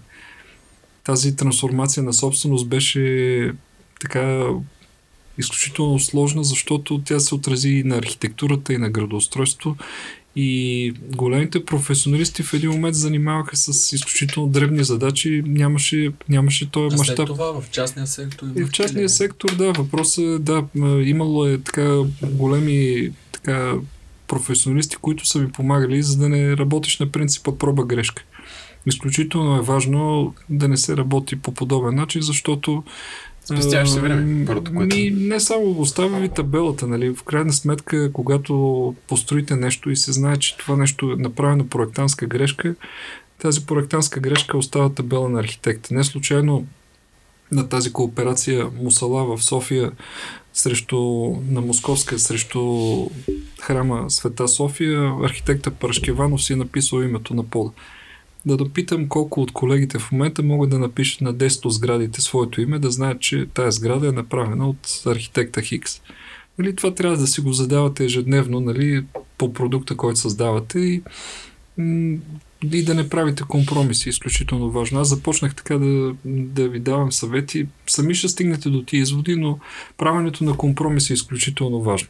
Защото когато се доверите или някой предприемач започне да ви притиска, да постигне повече РЗП, да направи по лоши разпределения, в един момент вашето име остава за сградата. Предприемача днеска е фирмата Хикс, утре е фирмата Y, той изчезва. Но вие сте винаги архитекта, който е проектирал тази сграда и отговорността си оставя върху вас. И тази сграда ще седи поне 100 години, може и повече, и проектантските грешки се трупат и като цяло се отразяват изцяло върху вашето бъдещо така, бъдеще, да. като репутация. Да.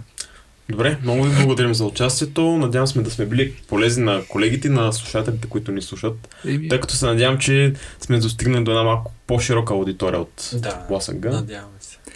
Ми, аз, освен да ви пожелая, нали, така да се намерите като професионалисти, основното, основното послание е да оцените това, което е ценно от знанията, които може да придобиете, защото да, да седиш в университета само да идваш на лекции няма да доведе до нищо добро и в същото време трябва да осъзнавате, че получаването на знания, които са реални, т.е. могат с утрешния ден да ви влезат в практика, може да се получи само от тук, а не когато излезете от университета. Аз много пъти съм си правил експерименти с колеги, които идват току-що завършили да начертаят един детайл на стреха.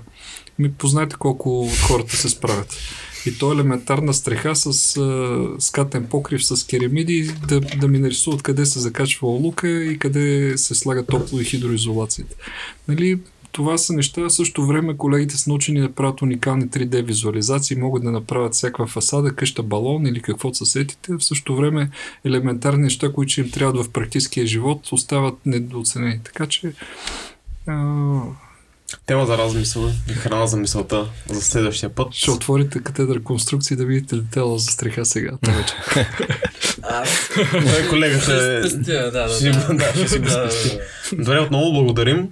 Завършваме този епизод. Очаквайте ни съвсем скоро с следващия епизод. Ако имате отново проблеми с сесията, с изпити, заверки, винаги може да ни пишете на Facebook страницата, в Instagram и ще ви отговорим възможно най-скоро. До скоро! Благодаря. Чао.